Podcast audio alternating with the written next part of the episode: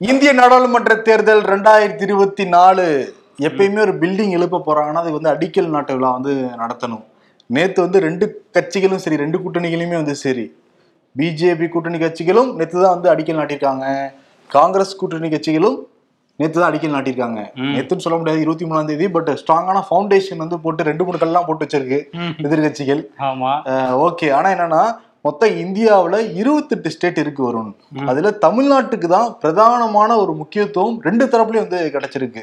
பெங்களூர் நடந்த அந்த கூட்டத்துல ராகுல் காந்திக்கு பக்கத்தாலேயே முதல்வர் மு க ஸ்டாலின் இடம் வந்து கொடுத்திருந்தாங்க. அப்படியே கட் பண்ணி டெல்லிக்கு போனா மோடி பக்கத்திலேயே எடப்பாடி பழனிசாமிக்கு வந்து இடம் கொடுத்துருந்தாங்க. ரைட் ஹேண்ட் ஆமா. மோடியுடைய வலது பக்கத்துல எடப்பாடி பழனிசாமி உட்கார்ந்துட்டு இருந்தாரு அதுவும் மோடி இறங்கி கார்ல வர்றப்ப.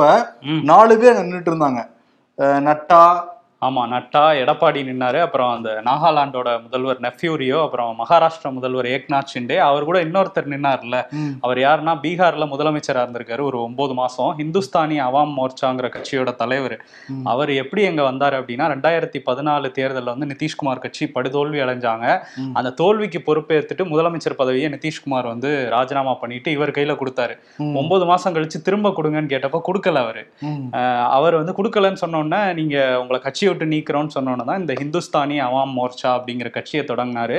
அவர் பேர் வந்து ஜித்தன் ராம் அப்படிங்கறதான் அவர் பேரு. அவர் இப்ப பிஜேபி கூட்டணியில இருக்காரு. ஏன்னா எல்லாருமே தெரிஞ்சிருந்தது. அவர் மட்டும் யார்? அந்த ப்ளூ கலர் சொக்கா போட்டிருந்தவர். மோடிக்கே டஃப் கொடுக்குற மாதிரி அவரும் அதே வந்து சொக்கா அணிஞ்சு வந்திருக்காரு பாத்துக்கிட்டு இருந்தாங்க. ஆனா என்னன்னா ஒவ்வொரு பிரதிநிதிகள் அவங்க. தென்னிந்திய பிரதிநிதியாக எடப்பாடி பழனிசாமி பொக்கே கொடுத்து வரவேற்றாங்களாம். அதே மாதிரி இந்த சைடு வெஸ்ட் சைடுல இருந்து ஷிண்டே அதே மாதிரி ஈஸ்ட் நார்த்ல இருந்து நாலு பக்கமும் முதல்வர் வந்து வரவேற்கிற மாதிரி ஒரு குறியீடா வச்சுதான் உள்ள கூட்டிட்டு வந்து போனாங்க. எல்லா பக்கமும் எங்களுக்கு ஆள். காட்டியிருக்காங்க. அங்க போனா நம்ம கண்ணை தேய்ச்சி தேய்ச்சி பார்க்க வேண்டியது இருக்கு. எடப்பாடி பழனிசாமி வந்து மோடி பக்கத்துல வந்து உட்கார்ந்து இருக்காரு அது ரைட் ஹேண்டா உட்கார்ந்து இருக்காரு இது என்ன அதிசயமா இருக்கு? ஏன்னா அமித்ஷாவே நாலு சீட் தள்ளிதான் உட்கார்ந்து இருக்காரு இவங்களுக்கு பாக்குறப்ப எம்பியுமே ஒண்ணும் கிடையாது. அதிமுகவுக்கு. ஆனா வந்து அந்த தேசிய ஜனநாயக கூட்டணியில ஒரு வெயிட்டான கட்சி பிஜேபிக்கு அப்புறம்னா இவங்க தான் எம்எல்ஏக்கள் அதிகமா வச்சிருக்காங்கல்ல. அறுபத்தாறு போறது MP election MLA election election இருந்தாலும் எம்பியை கணக்கு பண்ண எம்எல்ஏ கணக்கு பண்ணும்போது இவங்க வெயிட்டா இருக்காங்க அப்படிங்கறதுனால முக்கியத்துவம் கொடுத்திருந்தாங்க. ஏக்நாத் ஷிண்டேக்குமே வந்து ஓரளவு முக்கியத்துவம் கொடுக்கப்பட்டது. ஏன்னா முதலமைச்சரா இருக்காரு. அவர்கிட்டயும் ஓரளவு எம்பி எம்எல்ஏக்கள் இருக்காங்க அப்படிங்கறதுனால அஜித் பவார் வந்திருந்தாரு. பட் ஆனா இங்க இருந்து பாமகல இருந்து யாருமே போகலையே. இல்ல போயிருக்காங்க. ஆ. ஏ கே மூர்த்தி வந்து போயிருக்காரு. ஓகே. அன்புமணி ராமதாஸ் வந்து மச்சான் பொண்ணோட ஏதோ விசேஷம் இருந்ததுனால அதுக்கு முக்கியத்துவம் வந்து கொடுத்தாங்க. விழாவை சிறப்பிக்க போயிட்டாரா? அதனால வந்து அவங்க குடும்ப நிகழ்ச்சியா? அதனால ஏ கே மூர்த்தி அனு அனுப்பி விட்டுருந்தாங்க அதே மாதிரி பாரிவேந்தர் கிருஷ்ணசாமி ஏஷி சண்முகம்ட்டு தமிழ்நாட்டில இருந்து நிறைய பேர் போயிருந்தாங்க. ஆமா. ஸோ ஒருவேளை தமிழ்நாட்டுக்கு இந்த முக்கியத்துவம் கொடுக்கறத பார்த்தா ராமநாதபுரம் ராமநாதபுரம். ஏன்னா வந்து இந்த பாத யாத்திரை வந்து ராமேஸ்வரத்துல தான் வச்சு அண்ணாமலையோட பாத யாத்திரையை அமித்ஷா வேற தொடங்கி வைக்கிறாரு இருபத்தெட்டாம் தேதி. ஸோ எல்லாம் ஒரு கனெக்ட் பண்ணா ராமநாதபுரத்துல மோடி நிப்பாராங்கிற கேள்வி வந்து இருக்குது. இருக்கு. ஏன்னா ராமநாதபுரம் ராமர் அயோத்தியில ராமர் கோயில் ஜனவரி மாசம் வந்து பிரதிஷ்டை வந்து பண்ண போறாங்க. ம். எல்லாம் கூட்டி கழிச்சு பார்த்தா கணக்கு ஒரு மாதிரி கரெக்டா வர மாதிரி தான் இருக்கு. ஓகே ஆனா போக போதான் வந்து தெரியும். இதுல இன்னொரு விஷயம் என்னன்னா அந்த கூட்டத்துல பிரதமர் மோடி வந்து இவங்க வந்து இந்தியான்னு கூட்டணிக்கு பேர் வச்சிருந்தாங்கல்ல. Indian national developmental inclusive alliance வச்சிருந்தாங்க. நாங்க மட்டும் சும்மாவா இருப்போம் அப்படின்னு சொல்லிட்டு என்டிஏக்கு ஒரு ஃபுல் ஃபார்ம் வந்து சொல்லியிருக்காரு. New India developed nation aspiration of people of India என்ன இருக்கிறது மூணு எழுத்து aspiration of people and region அது ஒரு புது விளக்கம். திரும்ப ஒரு நியூ இந்தியா வந்து பிறக்க வச்சிருக்காரு. எத்தனை இந்தியா தான் பிறக்கும்? ரெண்டாயிரத்தி பதினாலுல இருந்து புது இந்தியா வந்து பிறந்துகிட்டே தான் இருக்கு. ஆமா. ஓகே அவர் ஒரு புது விளக்கம் வந்து சொல்லியிருக்காரு. ஆனா நேத்து நிறைய பேர் வந்து அந்த டி இந்தியால வந்து டிக்கு வந்து டெமோக்ராட்டிக்ங்கிற மாதிரி புரிஞ்சுக்கிட்டு இருந்தாங்க. பட் டெவலப்மெண்ட்டுங்கிறது தான் கார்கே சொன்னதே. ஏன்னா டெமோக்ராட்டிக் வந்து என்டிஏல வந்து அந்த டெமோக்ராட்டிக்னு இருக்கிறதுனால அதை தவிர்த்துட்டு டிக்கு வந்து டெவலப்மெண்ட்னு வச்சிருந்தாங்க இந்த சைடு என்டிஏ அந்த கூட்டணி உருவாகி இருபத்தைந்து ஆண்டுகள் ஆகுதான் அதை பத்தி மோடி குறிப்பிட்டு வந்து பேசினாரு. யாரையும் தொந்தரவு செய்யவோ இல்ல அகற்றத்திற்காகவோ இந்த கூட்டணி உருவாக்கப்படலை. அப்ப வந்து நைன்டீன் நைன்டி எயிட்ல வாஜ்பாய் அப்புறம் அத்வானி இவங்கெல்லாம் சேர்ந்து உருவாக்கியிருக்காங்க. நம்ம நாட்டுடைய அந்த ஸ்திரத்தன்மையை பாதுகாக்கிறது அந்த கூட்டணி உருவாக்கப்பட்டிருக்கு. நம்ம நிச்சயம் இந்த ஸ்திரத்தன்மையை உருவாக்குவோம் அப்படிங்கிற மாதிரி வந்து ஜெய் பாகுபலின்னு மோடி பேச எடப்பாடி பழனிசாமி வந்து தட்டியிருக்காரு அதுக்கப்புறம் என்ன சொல்லியிருக்காரு மோடினா நான் வந்து தவறு செய்யலாம் ஆனா வந்து உள்நோக்கத்தோட எந்த தவறுமே செய்ய மாட்டேன் அப்படின்லாம் பேசிட்டு இருந்தாரு நேத்து ம். ஓகே அது மாதிரி வந்து எதிர்க்கட்சிகளை விமர்சிச்சிருந்தாரு. கேரளால வந்து காங்கிரஸும் கம்யூனிஸ்டும் அடிச்சுக்குவாங்க. ஆனா பெங்களூர்ல வந்து கட்டி பிடிச்சுக்குவாங்க. ம். அஹ் நெருக்கமா இருக்கலாம். ஆனா ஒரே அணிலெல்லாம் இந்த மாதிரி இருக்கிறவங்க வர முடியாதுன்னுலாம் பேசியிருந்தாரு. ஓகே அதெல்லாம் நம்ம ஆனா பொறுத்திருந்து- பிஜேபி இன்னொரு பிளான் என்னவா இருக்குன்னா ஒவ்வொரு மாநிலத்துக்கும் ஒண்ணு வச்சிருக்காங்களாம் அப்ப. இப்ப வந்து மேற்கு வங்கம்னு பாக்குறப்ப என்ன நடந்துகிட்டு இருக்கு. பிரச்சனை. கலவரம் சட்டம் ஒழுங்கு பிரச்சனை அப்படிங்கிறது. தமிழ்நாட்டுல என்ன நடந்துகிட்டு இருக்கு? தமிழ்நாட்டுல ஊழல்ங்கிறத வந்து கொஞ்சம் இது பண்ண பாக்குறாங்க சொல்றாங்க. அதான் பிஜேபி ஆளாத மாநிலங்கள் அவங்களுடைய வீக்னஸ் பாயிண்ட எடுத்து அங்க என்ன பண்ண முடியுமோ பண்ணி அதோட இதை ப்ரொஜெக்ஷன் வேலையை ஆரம்பிச்சிருக்காங்க அப்படின்னு தான் வந்து அஹ், எதிர்க்கட்சி தரப்புல இருந்து சொல்றாங்க. இன்னொரு பக்கம் அந்த கூட்டணி தேசிய ஜனநாயக கூட்டணியில லோக் ஜன்சக்தி பார்ட்டி அதாவது ராம்விலாஸ் பஸ்வானோட மகன் சிராக் பஸ்வான் வந்து இணைஞ்சிருக்காரு. இவர் முன்னாடியே வந்து ரெண்டாயிரத்தி பத்தொன்பதுலயும் இந்த தேசிய ஜனநாயக கூட்டணியில பிஜேபிக்கு ஆதரவா தான் இருந்தாரு. ஆனா ரெண்டாயிரத்தி இருபது பீகார் தேர்தலில் என்ன. அஹ் இல்ல இல்ல நான் வந்து தனியா நிக்க போறேன் மாநிலத்துல மத்தியில தான் கூட்டணின்னு சொல்லிட்டு தனியா எப்படி நின்னாரு அப்படின்னா நிதிஷும் பிஜேபியும் கூட்டணி வச்சிருந்தாங்கல்ல. நிதிஷ்க்கு எதிராக மட்டும் எல்லா தொகுதியிலையும் ஆள் நிறுத்தினாரு. ம். ஆனா பிஜேபிக்கு எதிராக மூணே மூணு தொகுதிகளில் மட்டும் ஆள் நிறுத்தி நிதிஷோட ஓட் பேங்கை பிரிச்சுட்டாரு. அதனாலதான் அவங்க கட்சி வந்து நாற்பத்தி மூன்று இடங்கள்ல வந்து இது பண்ணாங்க. ஜெயிச்சாங்க. ரொம்ப கம்மியான இடங்கள்ல அப்படின்னு சொல்லி அந்த இட டைம்ல பேச்சு வந்துச்சு. பிஜேபி தான் அந்த பிளானை பண்ணியிருக்காங்க அவரை பி டீமா வச்சுங்கிற பேச்சும் வந்துச்சு. அப்பெல்லாம் கூட அட்ஜஸ்ட் பண்ணிக்கிட்டாரு நிதிஷ்குமார். அப்புறம் தான் ரொம்ப நம்ம கட்சிக்கு குடைச்சல் கொடுக்குறான்னு சொல்லிட்டு வெளியே வந்துட்டு தேஜஸ்வியோட கூட்டணி வச்சாரு. அதெல்லாம் நடந்தது. நிதிஷை பத்தி பேசுறப்ப இந்தியான்னு பிரிச்சுறாங்க எதிர்க்கட்சி கூட்டணிக்கு. அந்த பேரு நிதிஷ்குமார் உடன்பாடு கிடையாதான். ஓகே. அவர் வந்து அந்த கூட்டத்திலேயே சொன்னாராம் நம்ம வேற பேர் கூட நீங்க வைக்கலாமே அப்படின்னு சொல்லிட்டு. பட் வச்சாலும் ஒன்றும் தவறு இல்லைங்கிற மாதிரி தான் நினைக்கிறாரு அவரு. பட் இருந்தாலும் அவருடைய கருத்தை வந்து பேசியிருக்காரு நிதிஷ்குமார்.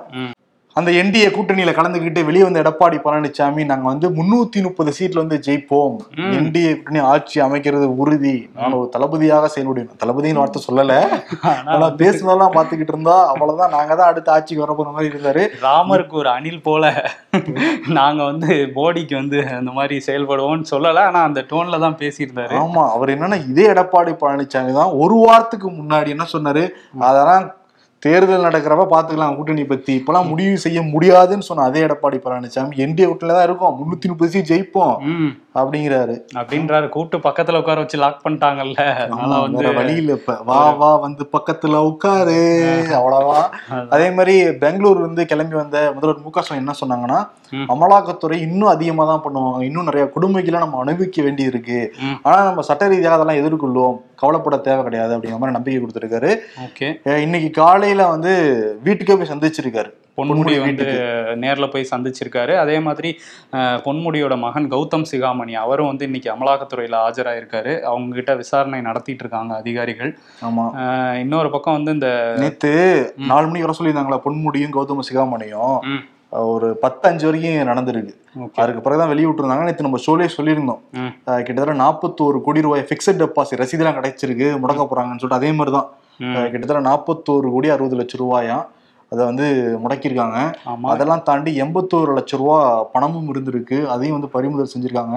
இதெல்லாம் தாண்டி வெளிநாட்டு பணம் ஒரு பத்து லட்சத்துக்கு மேல இருந்திருக்கான். அந்த சொகுசு. கார்லயே வச்சிருந்திருக்காங்களாம்ப்பா.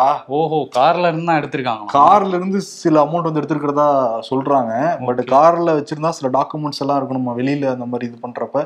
எதுவுமே இல்லைங்கிற மாதிரி ஒரு டாக் இருக்கு E இடிக்குள்ளார ஓகே ஆமா. இன்னும் வந்து அவங்க ட்விட்டர்ல வந்து அஃபிஷியலா சில விஷயங்கள் போட்டிருக்காங்க.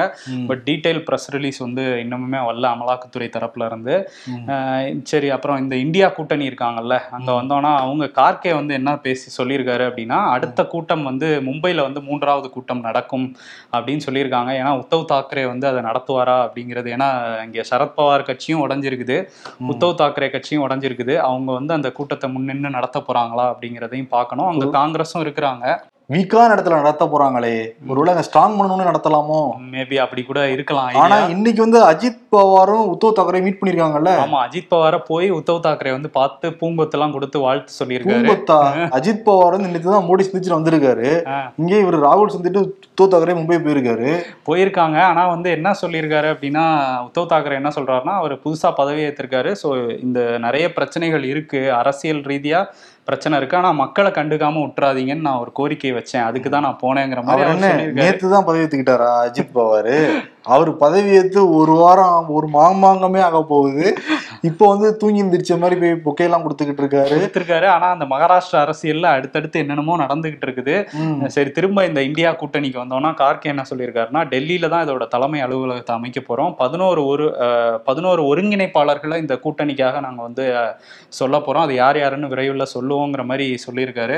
ஸோ அடுத்தடுத்து அவங்களும் நிறைய பிளான்ஸ் வச்சிருக்காங்க. இந்த சைடு என்டிஏவும் பிளான்ஸ் வச்சிருக்காங்க. கார்கே இன்னொரு விஷயம் என்ன சொல்றாருன்னா. முப்பத்தெட்டு கட்சின்னு சொல்றாங்க. இந்தியாவில் எவ்வளவு கட்சி இருக்கா? எங்க இருக்கு இதெல்லாம்? ரிஜிஸ்டர் பண்ண கட்சி தானா இதெல்லாம்ட்டு அவரும் கலாய்ச்சிட்டு இருந்தாரு. ஒரு பங்கு கலாய்கிறாரு இந்த இந்தியாங்கிற கூட்டணிக்கு பேர் வச்சது ராகுல் காந்தி தானா அவர் சஜஷன் அடிப்படையில் தான் கொடுத்துருக்காங்கன்னா. ஏன்னா இவங்க வந்து அடுத்த முறை ஆட்சிக்கு வந்துட்டாங்கன்னா காங்கிரஸ் தரப்புல இருந்து சொல்றது. பேரே மாத்த போறாங்க பாரத் அப்படின்னு சொல்லிட்டு தான் இதை முன்கூட்டியே அறிஞ்சுக்கிட்ட காங்கிரஸ் தரப்பு. ராகுல் காந்தி சொன்னதன் அடிப்படையில எல்லாரும் ஒருமித்த கருத்தோட இந்தியாங்கிற பேர் வந்து எடுத்துக்கிட்டாங்கன்னு சொல்றாங்க. இதெல்லாம் நம்பலாமா வேணாமா நம்ம நினைச்சுக்கிட்டு இருக்கிறப்பவே அசாமோடைய சிஎம் பிஸ்வா அவர் வந்து மாத்திட்டார்ல அந்த பயோல மாத்திருக்காரு ட்விட்டர்ல என்ன போட்டிருக்காருன்னா chief minister of Assam Bharat. India இருந்தது. அவர் என்ன சொல்றாரு? இந்தியாங்கிறது பிரிட்டிஷ்காரங்க வச்ச பேரு. அதனால நம்ம பாரத் தான் பயன்படுத்தும். டெஃபினேஷன் வேற போட்டுக்காரு அதுக்கு. ஏங்க அது என்ன உங்களுக்கு இப்பதான் தெரியுமா? ஆயிரத்தி தொள்ளாயிரத்தி நாற்பத்தி ஏழுல இருந்து இப்ப நேத்து வரைக்கும் வந்து தூங்கிட்டு இருந்தாரு அவரு? ஆமா. அது காங்கிரஸ்ல இருந்த போதே தெரிஞ்சிருக்கணும். அவருக்கு காங்கிரஸ்ல வேற இருந்தாரு. சரி அப்ப தெரியல. இப்பதான் நேத்து தான் இவங்க இந்தியான்னு வச்சவன தான் தெரிஞ்சிருக்கு போல. ஏன்னா இந்தியாங்கிறது நேஷனல் ட்ரெண்ட் ஆச்சு. ஐ தனியா ஏ தனியா என் தனியாலாம் ட்ரெண்ட் ஆகிட்டு இருந்தது. ஆமா. அதனால கோவா போட்டுட்டு இருக்காங்க. பிஜேபிக்காரங்க. சரி இந்த அமலாக்கத்துறை பேசிட்டு இருந்தோம்ல அடுத்து யாரை நோக்கி போறாங்க தெரியுமா? அனிதா ராதாகிருஷ்ணன். ஆமா அவரை நோக்கி போறாங்க. அவர் என்னன்னா ரெண்டாயிரத்தி ஒண்ணு ஆறுல வந்து அதிமுக ஆட்சி காலத்துல வீட்டு வசதித்துறை அமைச்சரா இருந்தப்ப சொத்து குவிப்பு அதிக அளவுல பண்ணிட்டாரு. அப்படின்னு சொல்லி ஒரு வழக்கை யார் போட்டாங்கன்னா திமுக ஆட்சியில போட்டாங்க ரெண்டாயிரத்தி ஆறுக்கு அப்புறம். எல்லாமே இவங்க தான் போட்டிருக்காங்க. இதெல்லாம் நாங்க தெரிஞ்சா பண்றோம். எதுவும் அப்ப போட்டுட்டோம். இப்ப அவர் எங்களுக்கே அமைச்சரா இருக்காரு அப்படிங்கிற மாதிரி தான் இருக்குது. இதுல அமலாக்கத்துறை என்ன சொல்றாங்கன்னா அந்த சொத்து குவிப்பு வழக்குல அவர் அமைச்சரா இருக்காரு. சோ அதனால மாநிலம் வந்து அவரை காப்பாற்ற பார்க்கலாம். அதனால லஞ்ச ஒழிப்புத்துறை இந்த வழக்கை விசாரிக்கிறாங்க இப்போதைக்கு. அவங்களோட சேர்ந்து நாங்களும் விசாரிக்கிறோம்னு அவங்களும் வாண்டடா வந்து வண்டியில ஏறுறதுக்காக ஒரு மனு போட்டிருக்காங்க தூத்துக்குடி நீதிமன்றத்துல. இன்னைக்கு அந்த லஞ்ச ஒழிப்புத்துறை வழக்கு வந்து வந்தது அனிதா ராதாகிருஷ்ணன் வழக்கு. அதுல வந்து அதுல தான் கோரிக்கை வச்சிருந்தாங்க அமலாக்கத்துறை. எல்லாத்தையுமே ஒத்தி வச்சிருக்காங்க இப்போ ஆகஸ்ட் ரெண்டாம் தேதிக்கு. ஒருவேளை அமலாக்கத்துறை வந்து அந்த இதை வாங்கிட்டாங்கன்னு வச்சுக்கோங்க ஆர்டர் வந்து கோர்ட் ஆர்டர் வந்துருச்சுன்னா இவரையும் வந்து விசாரிக்க ஆரம்பிச்சிருவாங்க. இவரை மட்டும் இல்லை இந்த வழக்கை வச்சே அடுத்தடுத்து சொத்து குவிப்பு வழக்கில் சிக்கியிருக்க அமைச்சர்கள் எம்எல்ஏக்கள்லாம் கூட தூக்கலாம் அப்படிங்கிற தகவல் தான் வந்து சொல்றாங்க. அதனால என்ன நடக்குதுன்னு பார்க்கணும். அனிதா ராதாகிருஷ்ணன் அமலாக்கத்துறை விசாரிக்கலாம்னு சொல்லிட்டு நிறைய அமைச்சர்கள் எம்எல்ஏக்கள் நினைக்க ஆரம்பிச்சிருக்காங்க. ஏன்னா வாங்கிட்டாங்கன்னா அமலாக்கத்துறை இவங்க எல்லாரையும் விசாரிக்க ஆரம்பிக்கணும். இந்த கோர்ட் ஆர்டர் வச்சு. எல்லார் வீடுகளையும் பூந்துருவாங்க. அதனால அனிதா ராதாகிருஷ்ணன் தப்பிக்கணும்பா. செந்தில் பாலாஜி தப்பிக்கிறாரோ இல்லையோ? இவர் தப்பிச்சிடணும் இப்போ வழக்குல இருந்து நினைக்கிறாங்க. செந்தில் பாலாஜி தரப்புல இருந்து ம். உச்சநீதிமன்றத்துக்கு மேல்முறையீடு வந்து போயிருக்காங்களாம். ஏன்னா விஜய் அப்படிங்கிற ஒருத்தர் வந்து இதே மாதிரி அமலாக்கத்துறை அவங்க விசாரிக்கிறப்ப காவல்துறைக்கு தான் விசாரிக்கிற அதிகாரம் இருக்கு. காவல் கஸ்டடியில் எடுத்து. அமலாக்கத்துறைக்கு இல்லைன்னு உச்சநீதிமன்ற தீர்ப்பே இருக்கான். ஓகே. அதெல்லாம் வந்து உயர்நீதிமன்றம் கருத்திலே கொள்ளவே இல்லை. உச்சநீதிமன்றம் கொடுத்த தீர்ப்பு தானேங்க. அப்ப இவருக்கும் கொடுங்க அப்படிங்கிற மாதிரி அவங்களும் வந்து போயிருக்காங்க. செந்தில் பாலாஜி தரப்பு செந்தில் பாலாஜியோட மனைவி மேகலா தரப்பு இந்த மாதிரி போயிருக்காங்க. அதுக்கு முன்னாடி கேவியட் மனு. இவங்க போட்டு வச்சிருக்காங்க. அமலாக்கத்துறை வேற. வச்சிருக்காங்க இங்க வேற செந்தில் பாலாஜி. அவருக்கு சிறைவாசமே பழக்கம் கிடையாதான்ப்பா அவர் வந்து? மருத்துவமனை சிறையில தான் இருந்தா கூட யார்ட்டையும் சரியா பேச மாட்டேங்கிறாராம் அவரு. காலை மூன்று வேளை உணவெல்லாம் எடுத்துக்கிறாங்களாம். காலை வாக்கிங் போறாராம் நைட்டு வந்து வாக்கிங் போறாராம். அவருடைய ரூம்ல வந்து மேஜை அப்புறம் ஒரு ஃபேன் ஒரு கொசுவலையெல்லாம் வந்து கொடுத்துருக்காங்களாம். வெஸ்டர்ன் டாய்லெட் இருக்கான் அவருடைய அந்த சிறை இதுல. ஓகே. வெளியே எப்படியா எடுத்துருவாங்க டிட்டி பார்த்துட்டு இருக்கு அவ்வளவு புழல்ல இருந்து. ஆமா. ஆனா அமலாக்கத்துறை நாங்க விடுற மாதிரி இல்ல. என்னன்னாலும் பாத்துக்கலாங்கிற மாதிரி அவங்க வந்து முஸ்டி முடிக்கி நின்றுட்டு இருக்காங்க. ஒரு பஞ்சாயத்து தான். இவர் வந்து முன்னாடி வந்து மதுவிலக்கு துறையில தான் நடந்தாரு செந்தில் பாலாஜி. இன்னைக்கு ஸ்ட்ரிக்டான உத்தரவு போட்டுருக்காங்க அந்த துறையில இருந்து இனிமேல் யாராவது பத்து ரூபாய்க்கு மேல நீங்க வாங்குனீங்கன்னா அவ்வளவுதான் உடனே சஸ்பெண்ட். பத்து ரூபாய்க்கு மேல வாங்கினாதான் பத்து ரூபா வரையும் வாங்கலாம். இல்லப்பா. என்ன எம்ஆர்பியோ அது பத்து ரூபா தான் மைண்ட்ல நிக்குது. மேல பத்து ரூபா வாங்கக்கூடாது எம்ஆர்பி தான் வாங்கணும் பத்து ரூபாய் மேல வாங்கக்கூடாது. ஓகே வாங்கினா ஸ்ட்ரிக்டான ஆக்ஷனா ஆமா. என்ன பண்ணுவாங்களாம் சஸ்பெண்ட் பண்ணுவாங்க. அப்ப இப்ப கடையே நடக்காதுன்னு நினைக்கிறேன் அந்த மாதிரிலாம் நடந்துச்சுன்னா எல்லா இடத்துலயும் மூடிடுவாங்கல்ல? யார் மூடுவா? வேலை போயிடும்ல. அதுதான் சொல்றேன் சஸ்பெண்ட் பண்ணிட்டா நடத்துறதுக்கு ஆள் இருக்காதுல்ல எல்லா இடத்துலயும்? எல்லா இடத்துலயும் தானே வாங்கிட்டு இருக்காங்க. அதான் முதல்ல ஆக்சுவலி அரசாங்கம் நடத்துறதுக்கே வைக்கப்படணும். ஆனா கூச்சமே இல்லாம காலையில துறப்பேன்னு சொல்லி அடி வாங்குனாங்க. இப்ப இது உத்தரவெல்லாம் போட்டுட்டு இருக்காங்க. ஆனா அதிமுக காலத்துல இருந்து வாங்கிட்டு இருக்காங்க பத்து ரூபா. ஆமா வாங்கிட்டு இருக்காங்க. அப்பயும் இந்த மாதிரி உத்தரவுலாம் வந்திருக்கும். எல்லாம் ஒரு கண் துடைப்பு தான். பாஜக அந்த தேசிய ஜனநாயக கூட்டணியோட கூட்டம்லாம் நடந்திருக்குது. எடப்பாடிக்கு வந்து முக்கியத்துவம்லாம் கொடுத்துருக்குறாங்க. ஆனா இந்த நேரத்துல வந்து அண்ணாமலை இங்கெல்லாம் போயிட்டாரு. அதனாலதான் அவர் வந்து நேக்கா ஆப்பிரிக்கா பார்சல் பண்ணிருக்கு ஓ அதெல்லாம் பிளான் பண்ணி தான். அனுப்பிச்சிட்டாங்களா? என்னன்னா அவர் வேணாம்னு தான் சொன்னாராம் அதிமுக கூட்டணியே வேணாங்க நமக்கு. நம்மளே வந்து கால் ஊன்றி பாத்திரலாம்லாம் சொல்லியிருக்காரு. எங்களுக்கு தெரியும்பா தம்பி. நாங்க சொல்றதை மட்டும் நீ செய்ப்பான்னு சொன்னது மட்டும் இல்லாம இப்ப எடப்பாடிக்கு முக்கியத்துவம் கொடுத்ததுனால இப்ப அண்ணாமலை வந்து ஒன்றும் பண்ணவே முடியாது. ஓகே அவ்வளவுதான் அது. ஏன்னா அவர் வேற முன்னூத்தி முப்பதுன்னு வேற கூவிக்கிட்டு இருக்காப்ல எடப்பாடி. சரி ஆனா என்ன பண்ணிருக்காரு? இந்த கருப்பு சட்டை போடுவேன்னு சொல்லியிருந்தாருல. பெங்களூருக்கு போனாருன்னா முதல்வர் மு க ஸ்டாலின். கருப்பு சட்டை போட்டு நேற்று ஒரு போட்டோ வந்து ரிலீஸ் பண்ணிருக்காரு பண்ணியிருக்காரு. கருப்பு சட்டை போராட்டம்லாம் கூட ஓகே இந்த டவுன் பஸ்ல சீட்டு கிடைக்கலாம் கம்பியை பிடிச்சிட்டு நிப்போம்ல. அது மாதிரி ஏன் நிக்கிறாரு? அது ஒரு போஸ்ட் தான் அது ஒரு குறியீடு தான். ஓகே வந்துருவாப்புல விமானத்துல கிளம்பி வந்துடுவாரு. இருபத்தெட்டாம் தேதி கிளம்பணும்ல. ராமேஸ்வரத்துல இருந்து ஆமா. விமானங்கிறப்ப நேத்து ராகுல் காந்தி சோனியா காந்தி. ம். பெங்களூர்ல இருந்து கிளம்பி டெல்லி போயிட்டு இருக்கிறப்ப தொழில்நுட்ப கோளாறாம் வானிலையில வேற சில மாற்றங்கள் ஏற்பட்டதுனால அவசரமாக போபால் வந்து தரையிறக்கப்பட்டிருக்கு அவங்களுடைய விமானம். அதற்கு பிறகுதான் வந்து கிளம்பி போயிருக்காங்க. நாடாளுமன்றம் வேற ஆரம்பிக்க போகுது. ஆமா நாளையில இருந்து ஆனா ராகுல் காந்தி போக முடியாது. சோனியா காந்தி போய் அவருடைய மகனுக்காக குரல் கொடுப்பாங்களா? ஆமா அதையும் நம்ம பார்க்கணும். நாளைக்கு தான் தொடங்க போகுது அந்த மழைக்கால கூட்டத்தொடர். இருபத்தோரு மசோதாக்களை வந்து மத்திய அரசு கொண்டு வர போறதா சொல்றாங்க. எதிர்க்கட்சிகள் வந்து இந்த மணிப்பூர் கலவரம் விலைவாசி உயர்வு. அப்புறம் சிபிஐ அமலாக்கத்துறை வச்சு மிரட்டுறீங்கிற மாதிரி பல விஷயங்களை வந்து குரல் எழுப்ப போறாங்களாம். டெல்லியிலேயே வெள்ளம் பிரச்சனையா இங்க பஞ்சம். ஆமா. வண்டி வண்டியா இருக்குல்ல இன்னைக்கு அந்த அனைத்து கட்சி கூட்டம் கூட்டுவாங்கல்ல கூட்டத்தொடருக்கு முன்னாடி அதுல வந்து ஓபிஆர் வந்து நான் கலந்துக்க போறேன்னு சொல்லி போட்டிருக்காரு. ஏன்னா அவர் அந்த உச்சநீதிமன்றத்துல முறையிடுற வரையுமே அவர் எம்பிங்கிறதுனால அவர் நானும் கலந்துக்க போறேன் அப்படின்ட்டு இருக்காரு அவருக்கும் அழைப்பு வந்திருக்குதா சொல்லியிருக்காரு. ஓகே. ஓகே. அதான் இன்னும் கோர்ட்டு ஒரு மாசம் டைம் கொடுத்துருக்குல்ல. மேல்முறையீடு பண்றதுக்கு. ஆமா. ஓகே. அதனால கலந்துகிட்டு இருக்கிறாரு அந்த மணிப்பூர் விவகாரத்தை கிளப்ப போறாங்க அப்படின்னு சொல்றோம்ல எதிர்க்கட்சிகள். அதே மாதிரி மணிப்பூரை சேர்ந்த ஒலிம்பிக் வீராங்கனை இவங்க வந்து வெயிட் லிஃப்டிங்ல பதக்கங்கள்லாம் வாங்கியிருக்காங்க. மீராபாய் சானு. அவங்க வந்து ஒரு ட்விட்டர்ல ஒரு உருக்கமான போஸ்ட்டை தான் போட்டிருக்காங்க. என்னோட மாநிலமான மணிப்பூர் வந்து மூணு மாசமா பத்தி எரிஞ்சுக்கிட்டு இருக்கு. நிறைய பேர் உயிரிழந்திருக்காங்க வீடு இழந்திருக்காங்க. கல்வி போகுது முக்கியமா. அந்த குழந்தைகள் வந்து கல்வியே கற்க முடியல. தயவு செஞ்சு பிரதமரும் உள்துறை அமைச்சரும் அந்த அமைதியை மீட்டெடுங்க அப்படின்ட்டு ஒரு உருக்கமாவே கோரிக்கையா வச்சிருக்காங்க.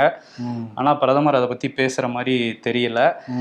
இன்னொரு பக்கம் வந்து அந்த பிரிஜ்பூஷன் சரண் சிங் இருக்கார்ல அவர் அந்த மல்யுத்த வீராங்கனைகளுக்கு பாலியல் தொல்லை கொடுத்தாரு அப்படின்ட்டு டெல்லி போலீஸ் வந்து அவரை பத்தின சார்ஜ் ஷீட்லாம் ஃபைல் பண்ணிட்டாங்க டெல்லி கோர்ட்ல ஆனா கோர்ட்ல என்ன பண்ணியிருக்காரு ஆஜராக சொல்லியிருந்தாங்க இவரை. இவர் ஆஜராகிறதுல இருந்து ஒரு தற்காலிக ஜாமீன் வாங்கி வச்சிருக்காரு. ஸோ ஆஜராக முடியா வேணாம் அப்படிங்கிற லெவல்ல முன்ஜாமீனும் அப்ளை பண்ண போறாங்க அப்படிங்கிற தகவல்கள்லாம் வந்துகிட்டு இருக்குது. அவரும் வந்து ஃப்ரீயா தான் போயிட்டு இருக்காரு அஹ் எல்லா இடத்துக்கும். ஏன்னா காவல்துறையை அவர் எப்படியாவது தப்பிக்க வச்சிடலாம் தானே எல்லா முயற்சிகளும் பண்ணிட்டு இருக்காங்க டெல்லி காவல்துறை. ம். ம். ஆமா. இன்னொரு பக்கம் வந்து பிஜேபி பத்தி பேசும்போது மகாராஷ்டிரால முன்னாள் பிஜேபி எம்எல்ஏ கிரீத் சோமையாங்கிறவர் வந்து பல ஊழலுக்கு எதிரான பல போராட்டங்கள்லாம் அப்பப்போ அங்கங்க நடத்திட்டு இருப்பாரு. இவரோட வீடியோ ஒன்று மராத்தி சேனல்ல ஒன்று வந்து ரிலீஸ் ஆயிருக்கு. இவர் ஆபாச ஒரு பெண்ணோட ஆபாசமா இருக்கிற மாதிரியான ஒரு வீடியோ காட்சி தான் வந்து அது. அதுல வந்து அவர் அவர் ஃபேஸ் மட்டும் தெரியிற மாதிரி வச்சிருக்காங்க. மற்றதெல்லாம் பிளர் பண்ணி தான் போட்டிருக்கிறாங்க. அது நான் இல்லை. சில பேர் சதி பண்ணி இது பண்றாங்க. இதோட உண்மைத்தன்மையை வந்து நீங்க இது பண்ணணும்னு சொல்லிட்டு தேவேந்திர ஃபட்னாவிஸ்க்கு ஒரு கடிதம் எழுதியிருக்காரு. எதிர்க்கட்சிகள்லாம் என்ன சொல்றாங்கன்னா இவர் வந்து ஊழலுக்கு எதிராக பண்றேன் அது பண்றேன்ட்டு இந்த வேலையை தான் பண்ணிட்டு இருந்திருக்காரு. பெண்களை மிரட்டி இந்த மாதிரி பண்ணியிருக்காரா? அப்படிங்கிற அவரோட அதிகாரத்தை தவறா பயன்படுத்தியிருக்காராங்கிற கோணத்துல விசாரிக்கணும்னு அவங்களும் கோரிக்கை வச்சிருக்காங்க. ஸோ தேவேந்திர ஃபட்னாவிஸ் வந்து இது ரொம்ப சீரியஸாக போயிட்டு இருக்கிறதுனால அந்த சேனல்ல என்ன சொல்லியிருக்காங்க இன்னும் நிறைய வீடியோஸ் இருக்கு இவரோடதுன்னு சொன்னதுனால. எட்டு மணி நேரம் ஃபுட்டேஜ் இருக்கான் ஆமா நிறைய ஃபுட்டேஜ் எல்லாம் இருக்குன்னு சொன்னதுனால அவர் வந்து தேவேந்திர ஃபட்னாவிஸும் இதுல விசாரணைக்கு வந்து உத்தரவிட்டிருக்காரு. ஆனா இந்த மாதிரி பாலியல் புகார்ல சிக்கிறது ஃபுல்லாவே பிஜேபி ஆட்களா தான் இருக்காங்க தேசியம் காலமா- முழுக்க. ஆமா. சமீப காலமா இல்லப்பா முன்னாடி இருந்து அவங்க தான் மாட்டுறாங்க.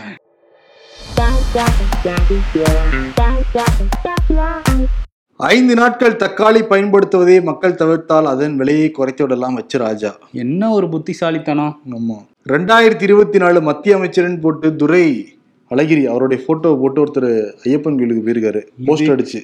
இது என்ன புது புரளியா இருக்கு?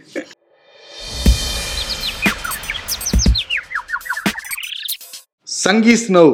அப்ப நம்ம எல்லாம் இனிமே ஆன்டி இண்டியன்ஸாடா இதுதான் அல்டிமேட் அவங்க தான் எல்லாத்தையும் ஆன்டி இந்தியன் சொல்லிட்டு இருப்பாங்க இப்போ அவங்களே ஆன்டி இந்தியன் நிலமா வந்துருச்சு எங்கள் கூட்டணி சுதந்திரமாக செயல்படுகிறது எடப்பாடி பழனிசாமி எந்த அளவுக்கு சுதந்திரமா செயல்படுது? ஐடி அமலாக்கத்துறை ரைடு எதுவும் வராத அளவுக்கு. அரசியல்ல இதெல்லாம் சாதாரணமாப்பா.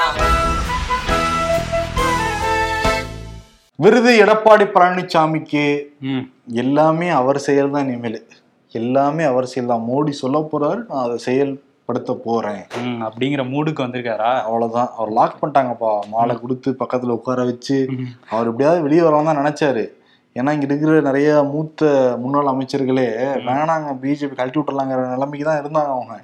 இப்போ வேற வழியே கிடையாது. அதான் அவர் இதெல்லாம் நல்லதுக்கா கெட்டதுக்கா அப்படின்னு யோசிச்சுட்டு இருப்பாரு. ஆனா நேத்து அந்த சிரிப்பு ஒண்ணு சிரிச்சு பூங்கொத்து கொடுத்தாரு பாருங்க. போட்டோ பயங்கர வைரல் ஆனா வந்து திமுக பார்த்து திட்டிருக்காரு அவரு. பச்சோந்தி கட்சி அதிகாரத்துக்கு யார காலம் பிடிப்பாங்க? அப்படின்லாம் பேசியிருக்காரு. என்ன கண்ணாடி சார் அப்படின்னு சொல்லி சொல்லிட போறாங்க. அது வந்து ஊழலால கலைக்கப்பட்ட ஒரே ஆட்சி திமுக ஆட்சி தான் சொல்லியிருக்காரு. ஊழலால கலைக்கப்படலையா.